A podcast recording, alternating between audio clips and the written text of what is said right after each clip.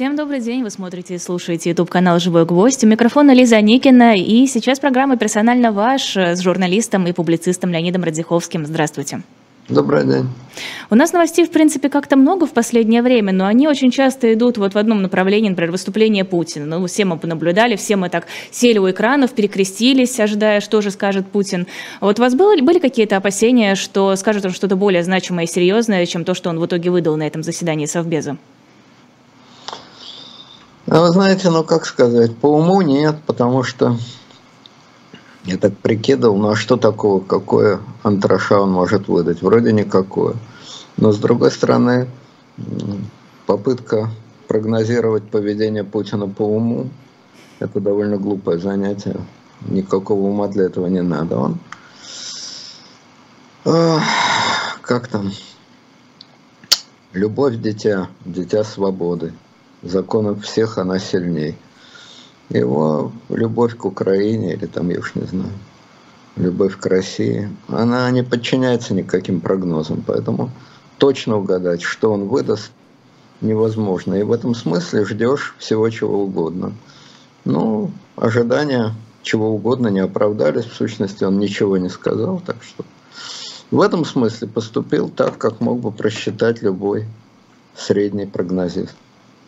А как оцениваете то, что он в итоге объявил? Я имею в виду военное положение в четырех вот этих вот новых российских областях и а, вот это вот, а, как это даже правильно назвать? Я не знаю, вольницу, наверное, для губернаторов разных регионов, для глав разных регионов, типа, ну, сами делайте, что хотите, вот вам разные полномочия в зависимости от степени угрозы в вашем регионе. Ну, то, что он объявил торжественно, что слушайте все, сегодня 19 октября, или какой там был, 18 октября. То есть военное положение в тех областях, где идет просто, где идут военные действия. Понятно, что ценность такого сообщения равна нулю. А вот э, губернатор это да, это дело другое. Потому что это классический прием перекладывания неприятных решений вниз – если вы помните, то же самое было с ковидом. Вот. Известное дело, что царь должен быть хорошим, а для этого все неприятные решения должны принимать на себя бояре и губернаторы. Это решение, с одной стороны, вполне понятное, вполне прогнозируемое. А с другой стороны, конечно, просчитать, что могут отчудить те или иные губернаторы. То есть они-то ничего чудить не будут, им прикажут, они отчудят. Но ответственность, естественно, будет не на тех, кто приказывал, а на них. Они выступают крайними. Поэтому это такое довольно, мне кажется, небезопасное объявление. Ну, например, вот мобилизация. Она прекращена, ну, Вообще-то. Нет, она нет, она еще не прекращена. Это вот Москва объявила о том, что мы все завершили, и Подмосковье, но еще несколько других регионов. Но Песков официально сказал, что по России она еще продолжается. Ну вот, продолжается. Но Путин говорил же некоторое время назад, что через две недели она закончит. Но в любом случае, объявлено ли, что она закончится, или объявлено ли, что она продолжается, это по России. По России она закончилась. А в данной области она еще и не начиналась. И отвечать за это дело, естественно, будет плохой губернатор, который вот принимает такие плохие непопулярные решения. Ну, это игра, бюрократическая игра совершенно примитивная, но от этого не менее действенная. Примитивно, но действует. А верите ли вы в то, что действительно к концу этого месяца мобилизация закончится? Нет, не верю. Не вижу никаких оснований в это верить. Но подождите, одним из главных аргументов сейчас называют то, что не сможет, э, кто там этим занимается, наша военная структура одновременно проводить призыв срочников и при этом мобилизацию. Не хватит ресурсов, и так с мобилизацией еле справляются. Не знаю, может и не хватит, но насколько, ну хорошо, ну допустим сейчас на время призыва, а сколько он продолжается призыв? Месяц, что ли? Я даже не знаю, честно говоря. Или два, по-моему, два. Ну, два, ну до конца года, ладно, допустим, до конца года по техническим причинам приостанавливается это дело. Ну а кто мешает с января начать, причем не в масштабах страны, опять-таки. Не то, что выступит Путин, возьмет огонь на себя, вызовет огонь на себя и скажет, я приказываю начать мобилизацию по всей стране. Ничего подобного. По принципу домино в картах. Одна область, другая область, третья область. Оно может даже практически э, более выгодно. В том смысле, что если действительно массовую мобилизацию Минобороны пережить не может, ну как сосудистая система не может пережить, допустим, если человек склонен к гипертонии. Вот внезапная мощная гипертония – это чревато инсультом. Так? Но по принципу домино, по областям с января, кто мешает?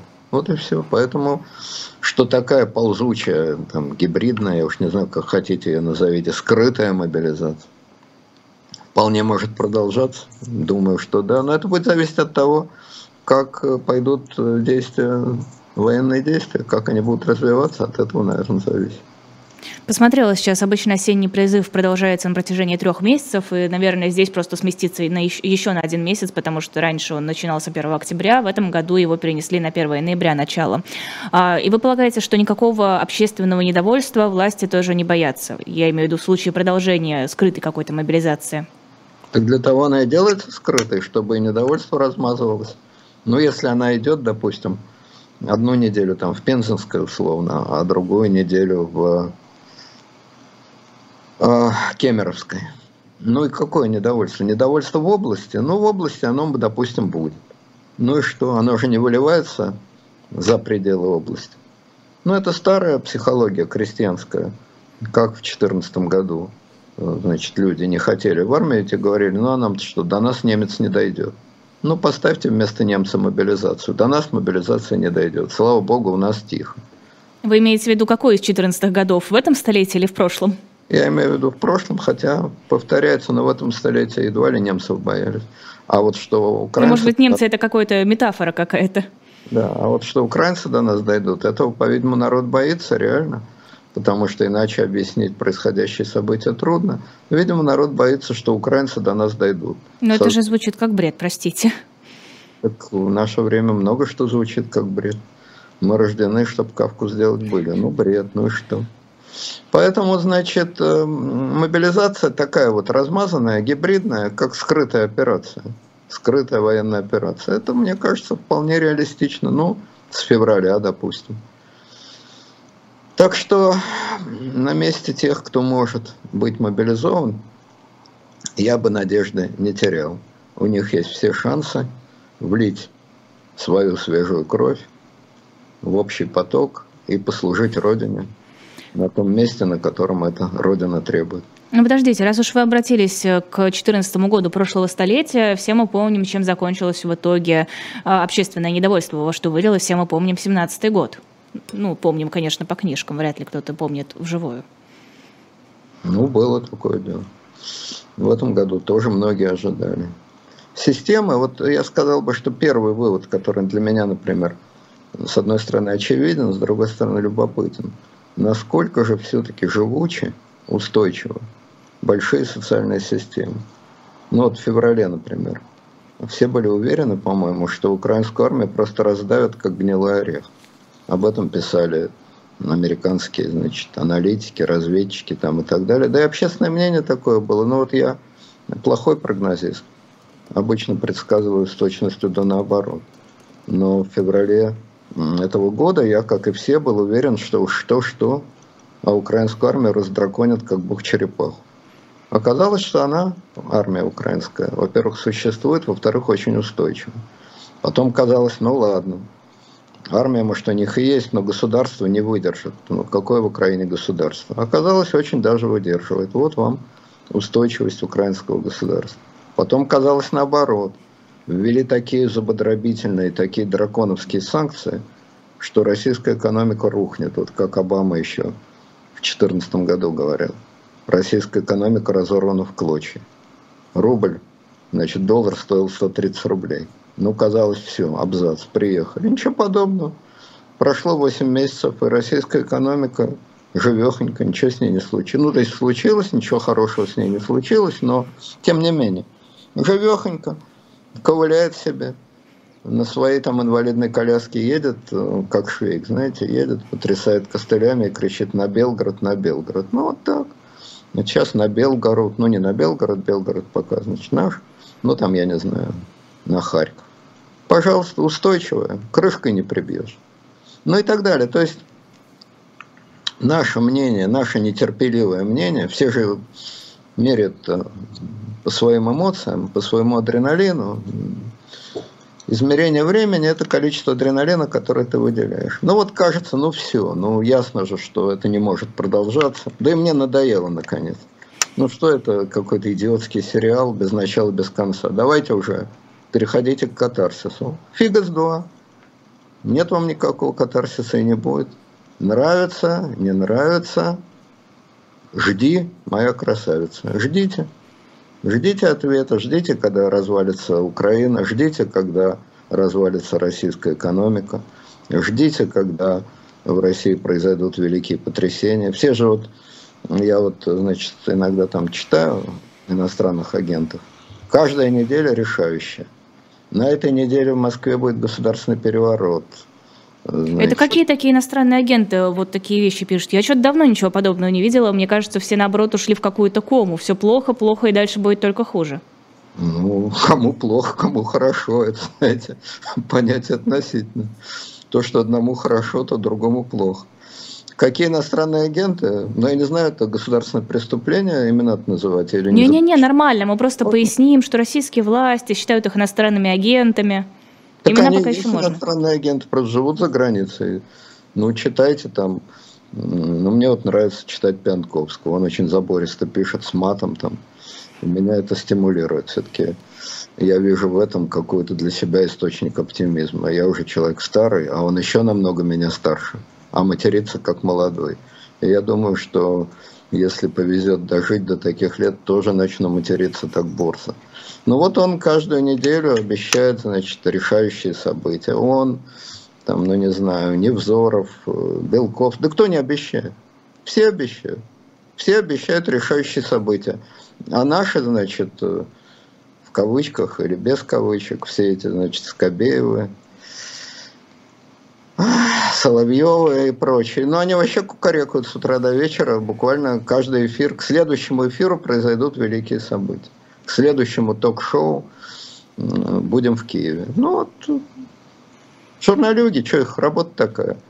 Вы, между прочим, тоже журналист. У меня вот снизу записано под эфиром журналист и публицист. Вам какая версия ближе? Чего ждете? Я ничего не жду. Я пенсионер, я не знаю, что вы там пишете, я просто пенсионер. Хорошо, я попрошу в следующем эфире написать «Пенсионер Леонид Радзиховский». Да. Когда-то был журналистом, был публицистом, но на фоне больших своих успехов в этих областях я решил, что спокойнее называть себя пенсионером.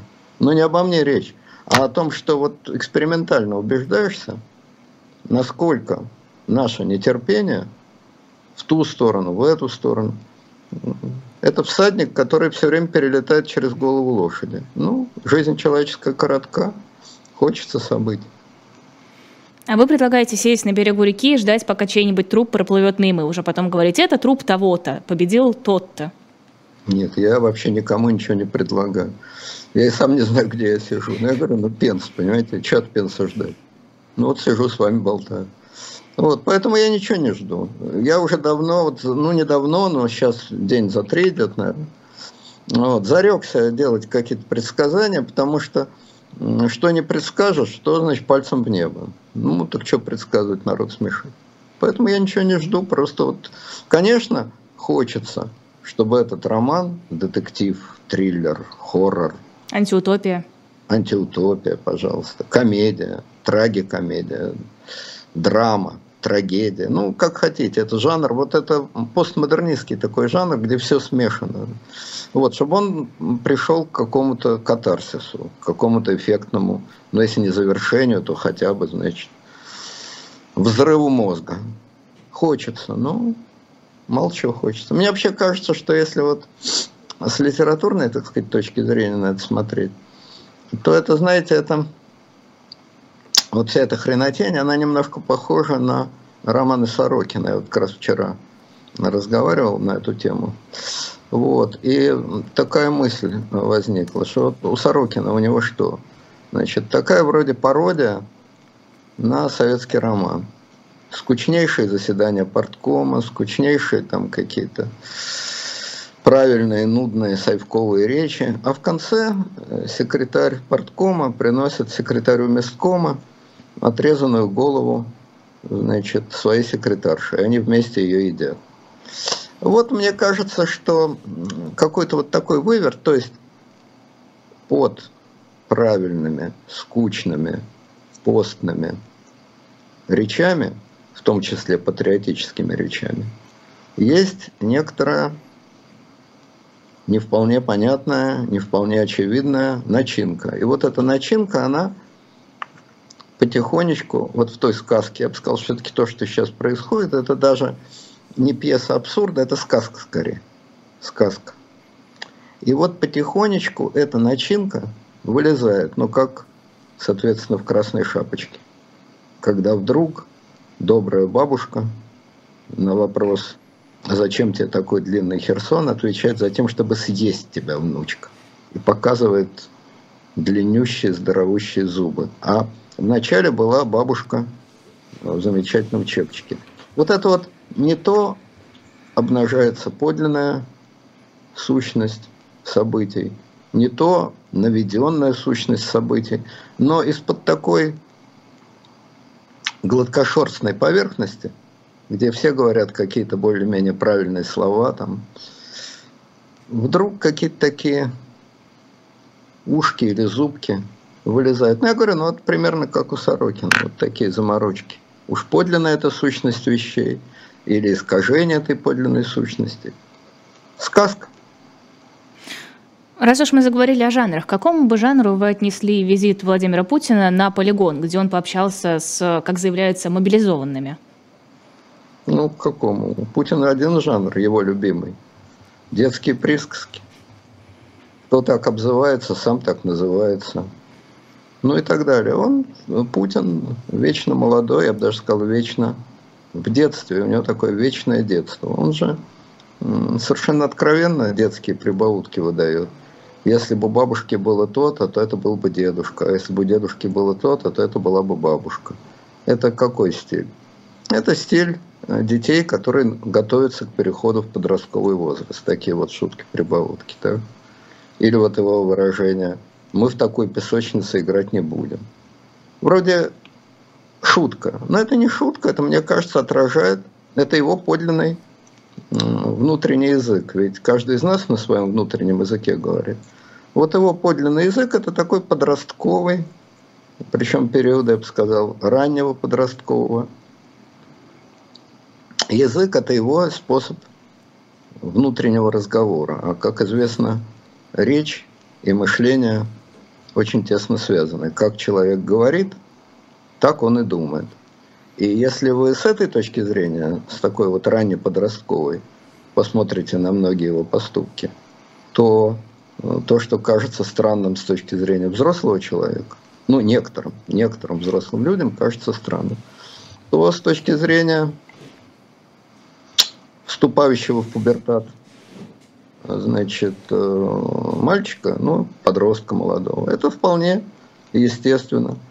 Ну, скажем, вы со мной не водитесь, а я вам лопаткой по башке заеду. Вы, значит, э, мою, э, ну, я не знаю, как сказать, сооружение из песка толкнули, а я вам, значит, песочек в глаза насыплю, ну и так далее. То есть такая вот Конечно, он понимает умом, как взрослый человек, он прекрасно знает, что это не так, но эмо, что эти способы не вполне адекватные. Но эмоции, вот такие ранние подростковые эмоции, они, мне кажется, в нем присутствуют и в каком-то смысле доминируют. А взрослый человек, он же как устроен? Он просто оправдывает, ум-то ему зачем дан? Чтобы оправдывать умом свои подростковые или там детские или еще какие-то комплексы.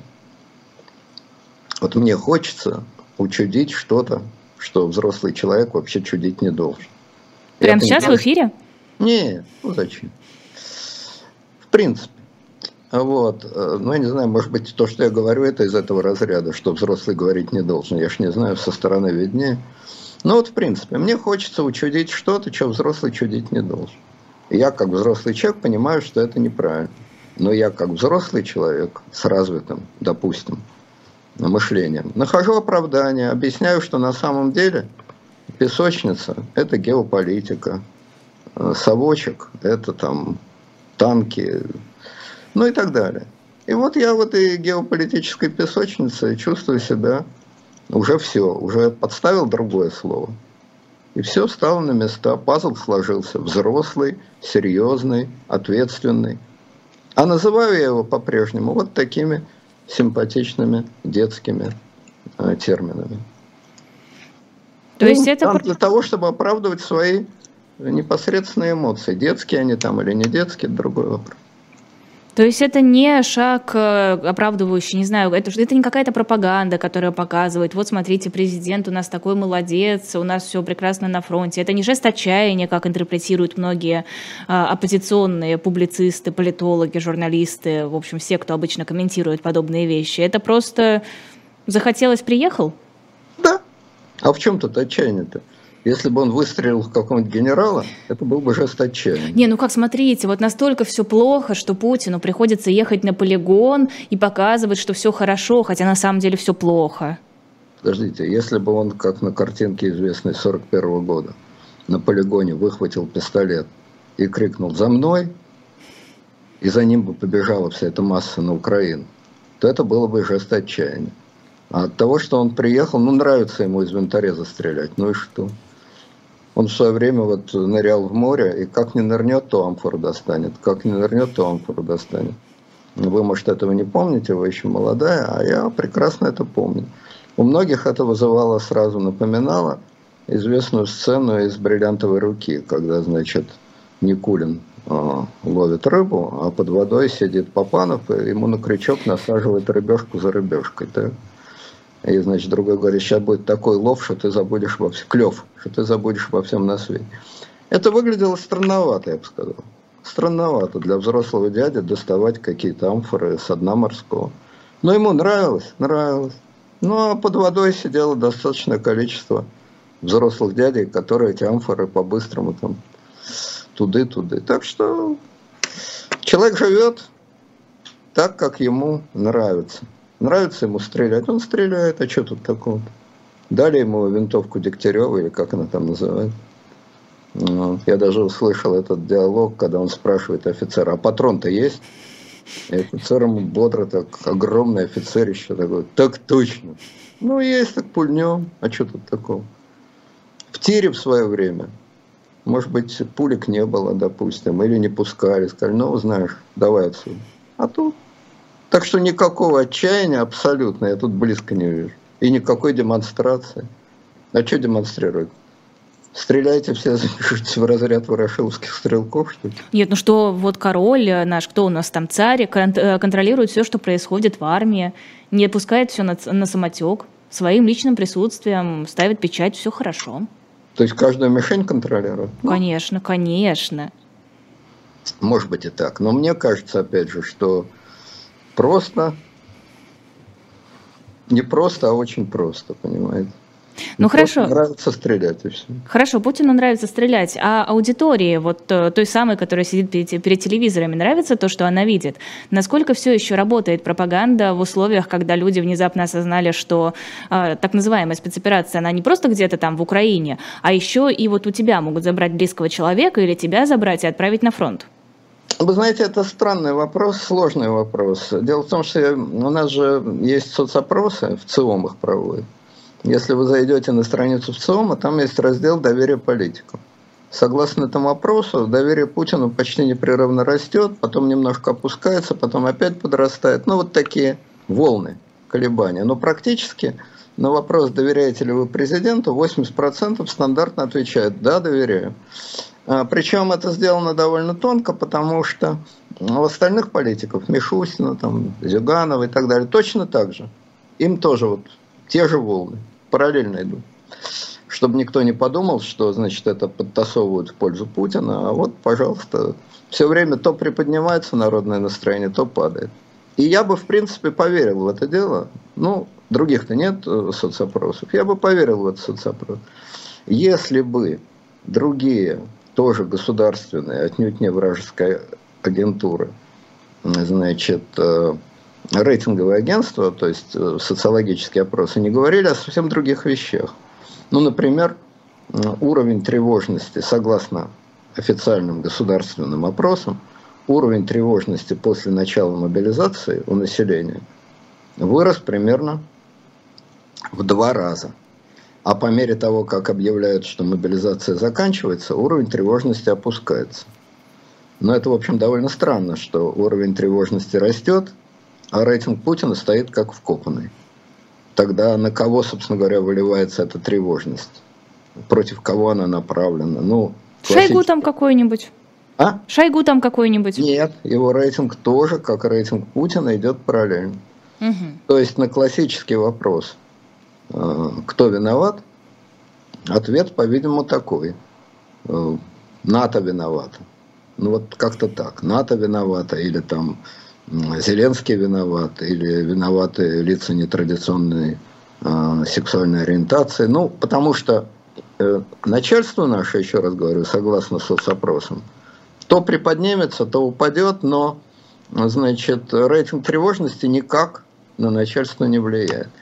Есть и другие рейтинги, которые тоже вроде бы говорят не о очень хороших вещах. Например, увеличились продажи не скажу на сколько процентов, но увеличились продажи успокоительных лекарств. И антидепрессантов, да. Когда растет тревожность, то растут и лекарства. Увеличились продажи противозачаточных средств. Увеличились продажи значит, средств для повышения мужской потенции. Но это тоже говорит не об очень хороших вещах. Значит, женщины, по-видимому, а, боятся рожать. А мужчины, по-видимому, не могут их трахать. Ну, потому что иначе как объяснить? Ну, стресс. Стрессовая ситуация, в которой падает, значит, э, настроение, падает э, потенция. Зря улыбаетесь, это реально так и есть. Вот. Я в данном случае опять просто говорю, вот как это с точки зрения статистики обстоит дело. Но вот так. А женщины рожать не хотят. И я думаю, что статистика рождаемости, она, наверное, очень плохая в этом году, значительно хуже, чем в прошлом году. Но тем не менее, несмотря на все это, вот кое-что падает, а кое-что стоит как вбитое. Вот рейтинг Путина стоит как вкопанный. А значит, э, другие вещи падают. Ну, вот так это устроено. Как это может быть, я не очень понимаю, честно вам скажу. Но может быть это связано с тем, что у меня очень ограниченный круг общения.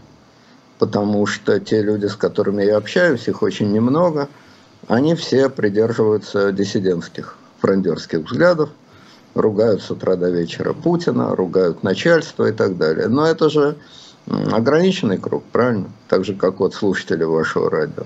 Это, кстати, довольно типичная иллюзия. Распространять Э, мнение своих знакомых на всю популяцию. Это неправильно. Популяция большая, и настроения в ней разные. Вообще политически возбужденные люди, они как-то...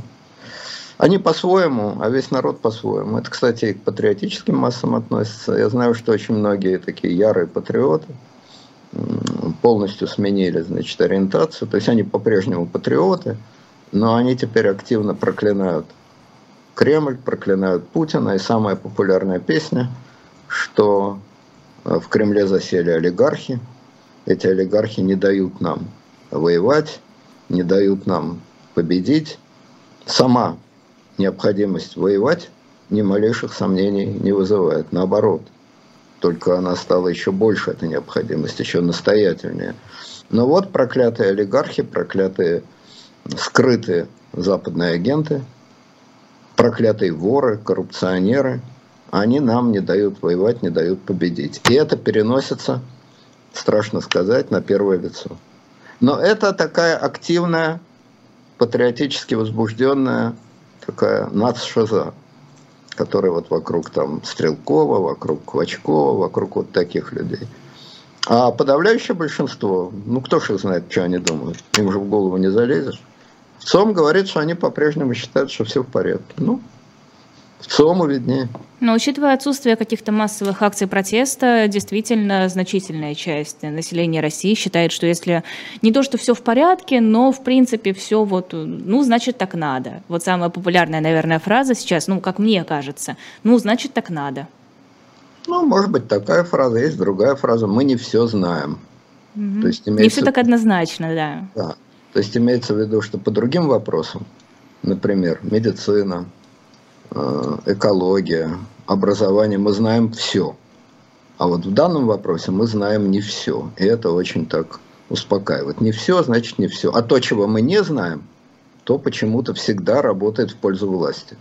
Вот если мы чего-то не знаем, то мы не знаем чего-то хорошего для власти. Власть, видимо, скрывает то хорошее, что к ней относится, выставляет наружу все плохое, плохое мы знаем, хорошего не знаем. Вот, ну а может быть люди совсем по-другому думают, не так вот, как вы говорите, не так, как я говорю. А думают они еще гораздо проще. Нравится, не нравится, терпи, моя красавица. А не будешь терпеть, получишь палочкой по башке. Но люди, бошка не казенная, правильно? Поодиночке свои проблемы люди решают. Ну вот, допустим, говорят, что в ходе этой самой значит, мобилизации демобилизовались не то 700, не то 800 тысяч человек, просто смылись. Ну, сложно посчитать, да, сколько именно, но действительно много. Ну вот, значит, мобилизовали 200 тысяч, а смылось, допустим, 700. Тоже соцопрос, тоже соцопрос. Голосуют ногами. Но ногами ноги идут в одну сторону, а язык идет в другую сторону.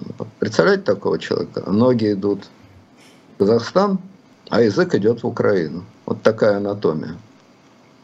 Можете себе представить? Такая ну, в принципе, анатомия. картиночка рисуется, да. Ну, я говорю Сорокин, Сорокин. А, немного еще о цирке, раз уж у нас такой веселый сегодня эфир получается. Санкт-Петербург... Ой, а вы куда-то пропали. Вот сейчас появлюсь. А мне вас будет не хватать, если я вас не буду видеть. Вот, все, появились, прекрасно. Вот это было единственное веселое в этом эфире.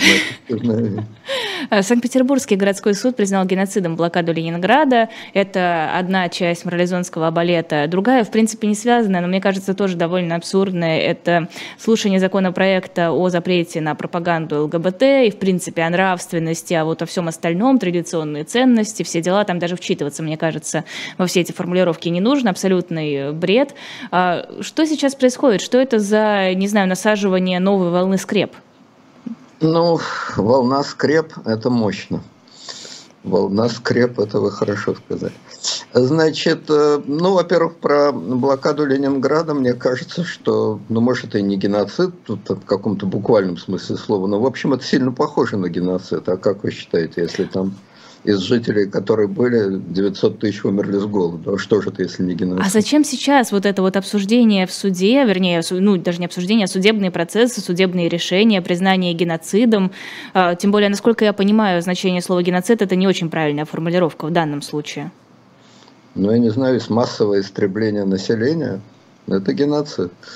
Но, значит, и действительно, я говорю, там половина жителей умерла. А для того, я думаю, это нужно, чтобы показать, что бывает геноцид, а бывает гуманная ограниченная военная операция. Ну, например, если разбомбили какую-нибудь электростанцию. Вот, э, ну, это гуманная операция, да? Это гуманная. Почему? Потому что я вот слышал передачу одного популярного патриотического мыслителя, который долго приплясывал по поводу того, что вот мы уничтожим все их электростанции, у них и воды не будет. А потом сказал, но но очень важно помнить, что это наши братья. И мы все это делаем не против них, чтобы никто на эту тему не спекулировал. Ничего против украинского народа мы не делали, не делаем и делать не будем. Логично. А делаем мы это исключительно против американцев, натовцев, нацистов – извините, гомосексуалистов, наркоманов. Мы освобождаем украинский народ. Освобождаем. И если там у них э, не будет электростанций, то они быстрее освободятся. Сначала от электричества, а потом от нацистов гомосексуалистов и прочих. Конечно, как они все эти гомосексуалисты и нацисты без электричества? Без электричества им будет плохо, а украинскому народу, ну, будет, ну, ну, будет по-братски, скажем так. Им будет плохо, а народу по-братски. И чтобы лишний раз дать понять, что уничтожение электростанции – это не очень приятная, но необходимость, вам и говорят, электростанции, ну и что? А вы вспомните про блокаду Ленинграда. Вот там действительно был геноцид. И это правда. Я действительно считаю, что это, ну, я не знаю, как там с точки зрения семантики, но, в общем, это, конечно, геноцид, что говорить. Военное преступление чистейшей воды выморили половину населения. Это как? Вот. А то, что электростанции и водопровод – это освобождение.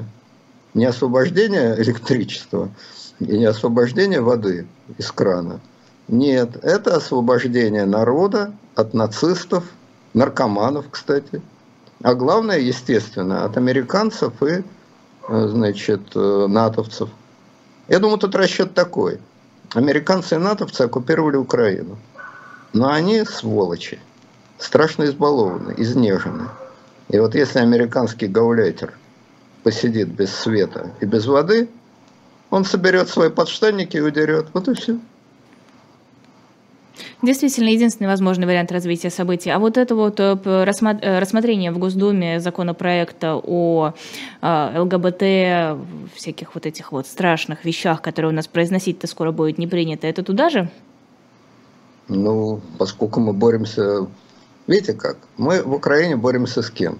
С гомосексуалистами, которые оккупировали Украину. Правильно? Но скажем прямо, что некоторые иностранные гомосексуалисты, агенты иностранного гомосексуализма, они есть и у нас. Ну, как говорится, врачу исцелися сам. Или, как говорил Михаил Сергеевич, перестройку начинай с себя. Для того, чтобы успешнее бороться с гомосексуалистами, наркоманами и прочими, оккупировавшими Украину, надо и у себя порох держать сухим, навести порядок. Ну вот, например, в Думе приняли такой закон. Э, я знаю, что в Думе таких людей, естественно, нет, потому что наши граждане никогда не изберут э, гомосексуалиста, наркомана или еще какого-то такого человека в Думу.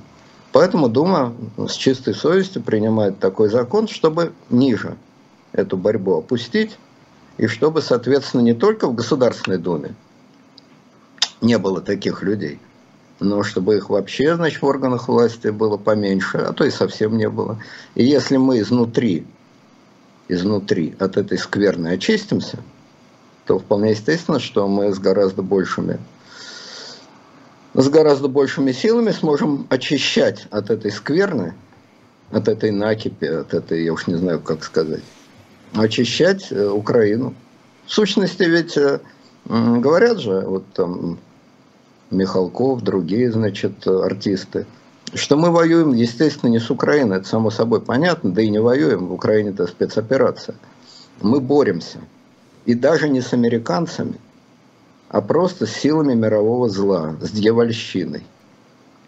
Правильно? Там же и сатанисты нам рассказывали в Украине Сатанист, сейчас. Совершенно правильно. Мы боремся с сатанистами. А где сатанисты, там и садомиты. То есть это на самом деле всемирная война, в которой мы, Россия, со своей духовностью выступаем в авангарде. Всемирная война с садомитами, сатанистами, с силами тьмы.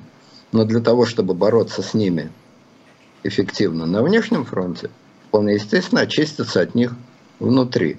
Ну вот, допустим, вспомним э, писателя бездомного Ивана. Угу. Как он боролся с иностранным консультантом, профессором и шпионом, то есть, по сути, с теми же силами тьмы. Он пошел на Москва-реку, снял одежду, надел чужую толстовку, взял в руки свечечку, затеплил ее, взял иконку.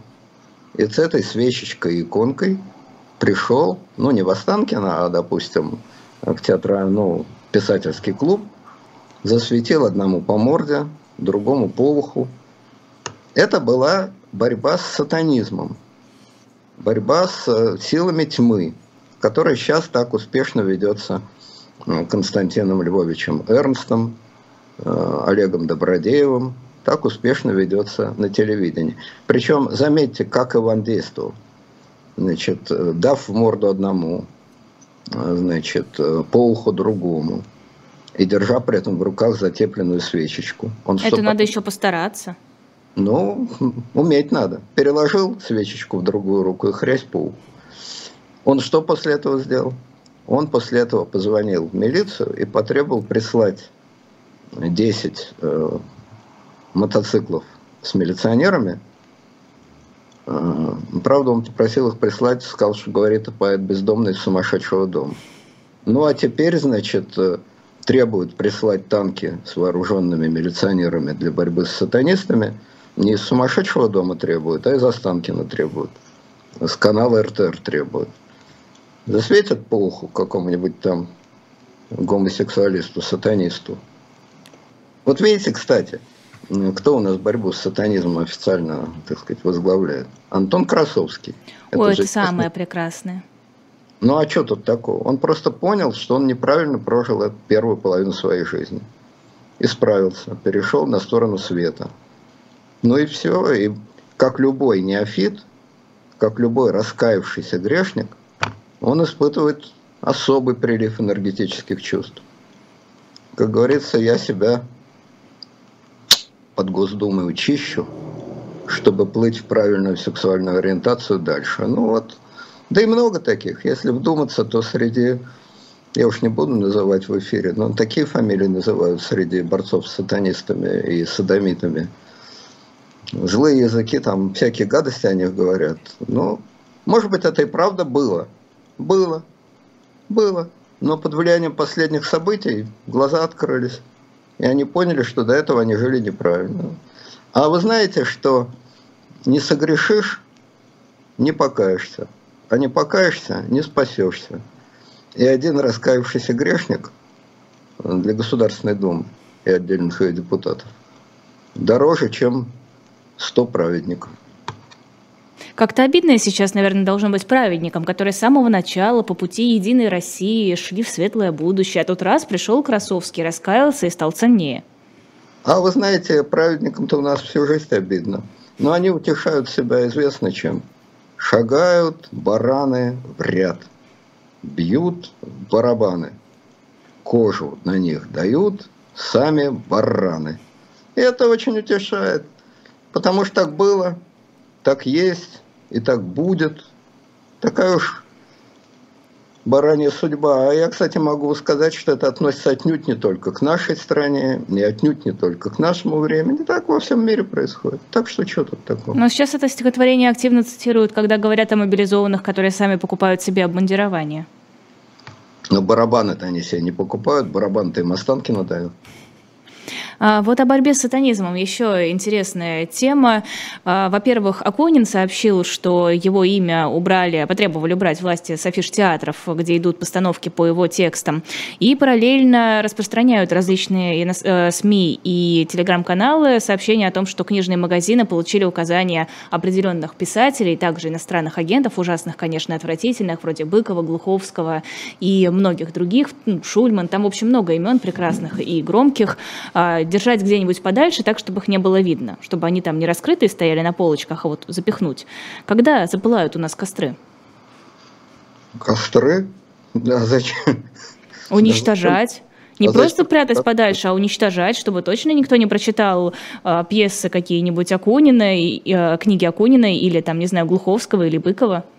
Ну, я, честно говоря, сомневаюсь в такой исключительной эффективности книг Акунина. Ну, я, так сказать, читал их, но не могу сказать, что они меня потрясли перевернули душу. Вот, поэтому насколько, насколько велик динамит, заложенный в книгах Акунина или Быкова, мне судить трудно. Но костров, я думаю, у нас не будет. Потому что, как вы знаете, у нас все вполне гибридное. Да? Вот. Кроме того, костры из книг но это уж какой-то совсем плагиат. Ну подождите, у нас же сыры там бульдозером переезжали. Почему бы сейчас не пожечь книги? Потому что э, сыр бульдозером – это не плагиат, насколько я знаю.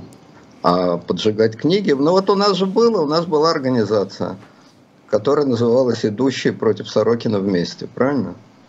И они его книги отнюдь не жгли, если вы помните. Они его книги вымачивали в какой-то жидкости, там, в воде или в чем-то таком.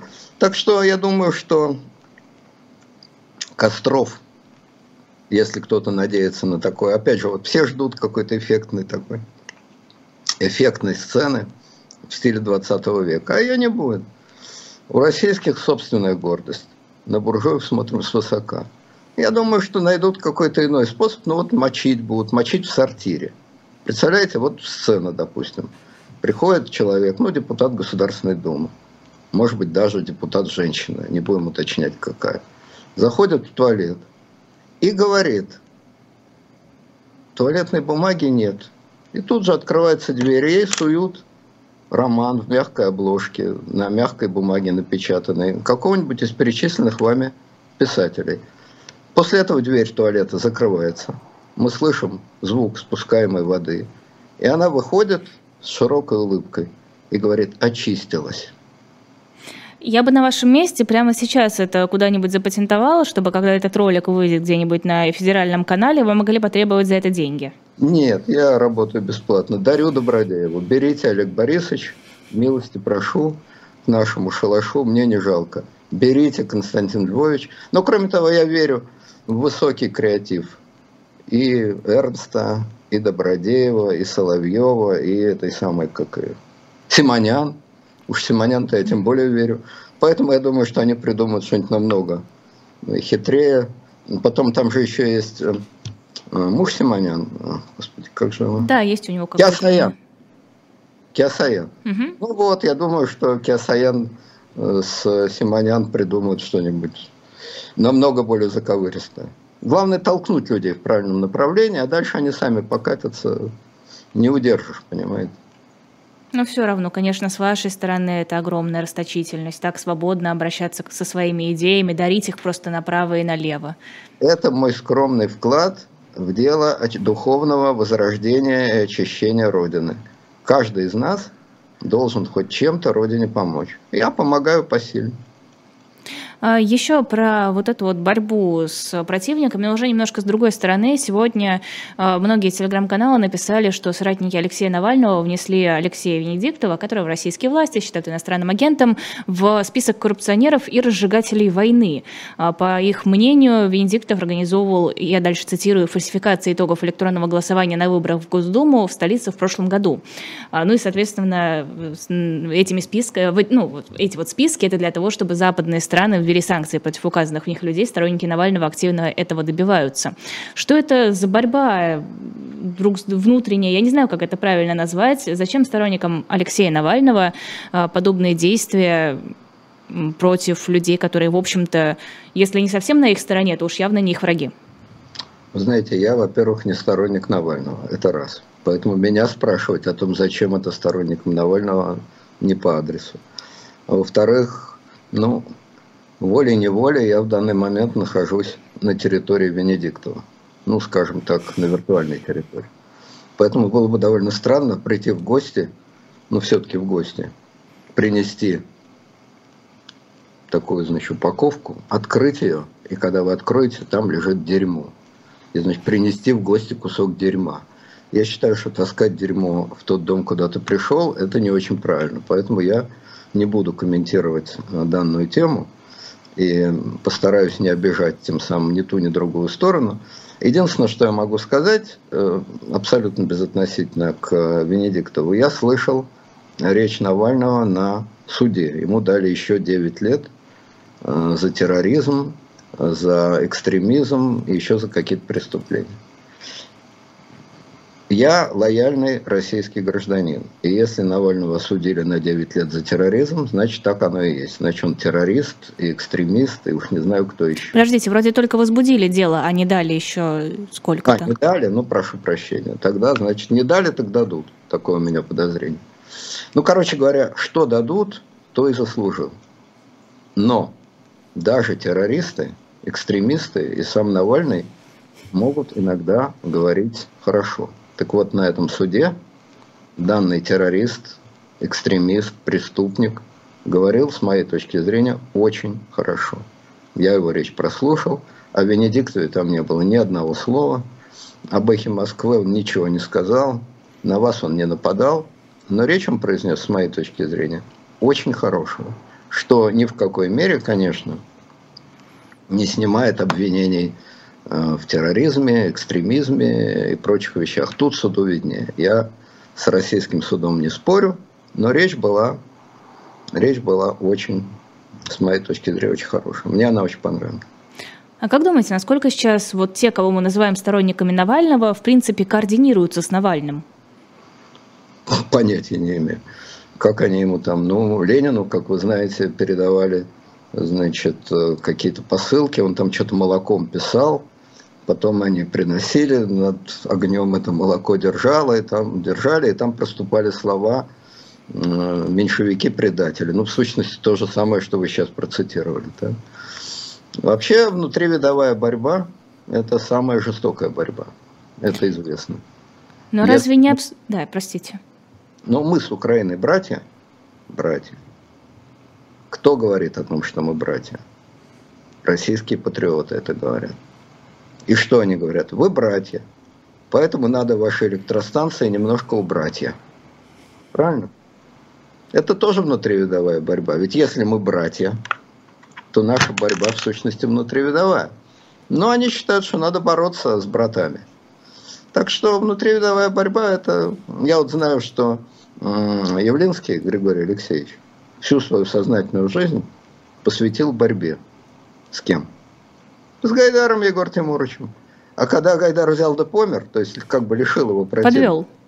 Ну да, подвел, подлянку ему такую кинул. Григорий Алексеевич нашелся и переключился на борьбу с Навальным. И отчаянно с ним бился и боролся. Навальный тоже ему подлянку кинул. В тюрягу сел. Но когда человек в тюрягу спрятался от Явлинского, удрал от него, ну, вроде как воевать э, с человеком, который в тюряге сидит, тоже неудобно. Но какой-нибудь другой внутривидовой способ борьбы найду. Понимаете, внутривидовая борьба, особенно среди интеллигенции, это же очень популярный вид спорта. И он имеет одно несомненное достоинство. По морде не получишь. Понимаете, вот если ты воюешь, допустим, с какими-то другими людьми, то ведь могут и ноги повыдирать, откуда растут. А если ты воюешь со своими там интеллигентными, значит, противниками, в обе стороны, кстати, в обе стороны, то, ну, что тебе сделать? Ну, обругают. Ну, кто у кого язык подлиннее. Это же борьба языков, языковая борьба. Вот чей язык, кого, значит, это самое. Ну, это, это лучше, чем бороться и нарываться на совсем другие ответы. Понимаете? Ну, то есть вы хотите сказать, что здесь не стоит цель а, побороть Кремль, победить Путина и занять место у власти и сделать а, прекрасную Россию будущего. Здесь стоит цель просто побороться и найти себе противника по силам? Ну, я не знаю, я не комментирую действия сторонников Навального. Просто не знаю, я... Давайте не, сторонников Навального. В принципе, у нас довольно разрозненная оппозиция. Я говорю даже не территориально, учитывая ее разбросанность по а, множеству городов и стран, а в принципе, вот идейно она очень разрозненная. Ну и что ж, оппозиция в России, интеллигентная оппозиция в России всегда живет по формуле Балаганов в весе петуха, Паниковский в весе курицы. Как вы помните, это были молочные братья, то есть это была братская борьба. И они, обнявшись, как положено братьям, катались по полу гостиницы «Карлсбад» и стучали лысинами по паркету. Они ведь не боролись с Корейко, правда? Когда они попытались бороться с Корейко, он обломал бока значит, э, Балаганову. А вот э, с Паниковским бороться, это самое оно. Люди должны бороться в своей весовой категории. Ну, с кем может бороться Каспаров? Ну, например, с Венедиктовым. С кем может бороться, там, не знаю, кто у нас еще из выдающихся российских политиков, э, оппозиционеров? Ну, многих можно назвать, да? Кстати, вот должен сказать, что некоторые из российских политиков-оппозиционеров изменили правила исключительно внутривидовой борьбы. Те, которые вот э, форум «Свободной России», они, да, они продолжают лучшие интеллигентские традиции и борются там в своем, так сказать, кругу. А вот, допустим, Ходорковский, по-моему, как-то перестал бороться с эхом Москвы там, или с Яблоком, или еще с кем-то. То есть э, внутривидовая борьба, некоторые ею занимаются, некоторые нет. Может быть, я несправедлив, и Ходорковский тоже борется, внутривидовую борьбу ведет, но я не все его эфиры смотрю. Но то, что я видел, там, по-моему, внутривидовой борьбы не было. А вот Иларионов, скажем, занимается исключительно внутривидовой борьбой. И никакой другой вообще никогда не занимался и заниматься не будет. То есть это вопрос личных пристрастий. Кто что любит. Кто внутривидовую, кто межвидовую. А еще одна тема, такая уже менее значительная, но за которой сейчас вроде как забавно наблюдать, это Илон Маск, беседующий в Твиттере с Дмитрием Медведевым, обменивающимися шуточками. А что это за доброжелательность со стороны Илона Маска по отношению к России и российским властям? Я имею в виду именно вот Кремль, какая-то слишком доброжелательная, дружеская у него позиция. Ну почему слишком? Он просто доброжелательная, дружеская. Я прочитаю, что чем лучше он относится Кремлю, тем приятнее. Вот, э, да, действительно, обмен любезностями. Но, по-видимому, он в Медведеве, я так думаю, видит родственную душу. И, ну, понимаете, ведь э, Илон Маск, он кто? Предприниматель. Он предприниматель. И, по-видимому, он знает, что Дмитрий Анатольевич тоже предприниматель в душе, причем гениальный предприниматель. И что это такое предпринимает Дмитрий Медведев? А вот в том-то вся и заковыка. Илон Маск, я думаю, в ходе прямого или кривого общения с Медведевым знает, что в Медведеве, в этом теле, скрывается гениальный предприниматель масштаба Илона Маска. Но, но, Медведев свой дар, свой талант, свой гений задушил и отдал Родине.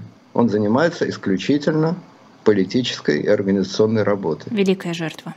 Да, жертва исключительно. Россия ее оценила – не случайно Медведев был президентом, премьер-министром. И сейчас, если верить э, значит, в ЦИОМ, один из самых популярных в России политиков. Как говорится, по таланту и честь, по заслугам и честь. Но Маск, зная, что в этом человеке погиб великий бизнесмен, испытывает к нему огромную симпатию и пытается свою симпатию выразить доступными ему средствами как говорил один тоже англичанин, какого обаяния ум погиб, точнее англичанка, какого обаяния ум погиб, соединение знаний, красноречия, что-то там наш праздник, цвет души и так далее, и так далее. Ну, вы эту цитату легко найдете. Ну вот. И Маск выражает свое восхищенное сочувствие собратом по бизнесу, человеком, который мог бы стать Маском, обладает для этого всеми талантами, но который ради Родины, ради спасения Родины, ради государства, ради людей пошел на такие жертвы. И Маск ему говорит, ваши жертвы поняты, Дмитрий, ваши жертвы оценены, Дмитрий. Мировой бизнес понимает, какую ценность вы собой представляете, и через океаны протягивает вам руку. Через Твиттер. С птичкой а? посылает. Да, да, да, да. И Медведев это понимает. Как говорится, я знаю, что ты знаешь, что я знаю. Вот такой контакт. Мой стих дойдет через хребты веков и через головы поэтов и правительств. Вот так. Вот может думаете, быть, у Медведева они... это, да, в голове крутится? Да, может быть, они заключат даже мирный договор, кстати. Друг с другом. Ну, естественно, а с кем же еще? Пожмут руки, да. Скажут, что больше не будут ставить друг другу дизлайки. Да. И скажут, кто так обзывается, тот сам так называется. И мизинчиком и еще. Да, и на этой почве. Ведь главное это человеческий контакт, понимаете? Политика бяка, политика грязь. А вот человеческое понимание, в глаза друг другу посмотришь, и все. Я обернулся посмотреть, не обернулась ли она, чтобы посмотреть, не обернулся ли я. Вот э, Маск с э, Дмитрием Анатольевичем, тем более, понимаете, какое положение у Медведева? Вот его секретарь в свое время сказал, он вам не Димон. А может, ему хочется, чтобы его Димоном называли? Может, его бы это утеплило, может, ему это приятно. А он не может Димоном назваться, не положено. Потому как лидер нации. Ну, не лидер, но близок к лидеру нации. Нельзя быть демоном. И вот Маск говорит, я понимаю, как тяжело, что вы не демон. Я к вам обращаюсь как к демону. Хоть кто-то вас понимает. На этой прекрасной ноте взаимопонимания и взаимоуважения пора эфир заканчивать. Это был журналист и публицист, а также пенсионер Леонид Радзиховский. У Я микрофона была... Пенсионер. Хорошо, прежде всего пенсионер Леонид Радзиховский. У микрофона была я, Лиза Никина. Сразу после нашего эфира программа «Особое мнение» с Николаем Сванидзе. И затем в 17 часов «Слуха и эхо» с Сергеем Бутманом. Приходите, задавайте вопросы. А мы с вами прощаемся. Всего доброго. До свидания.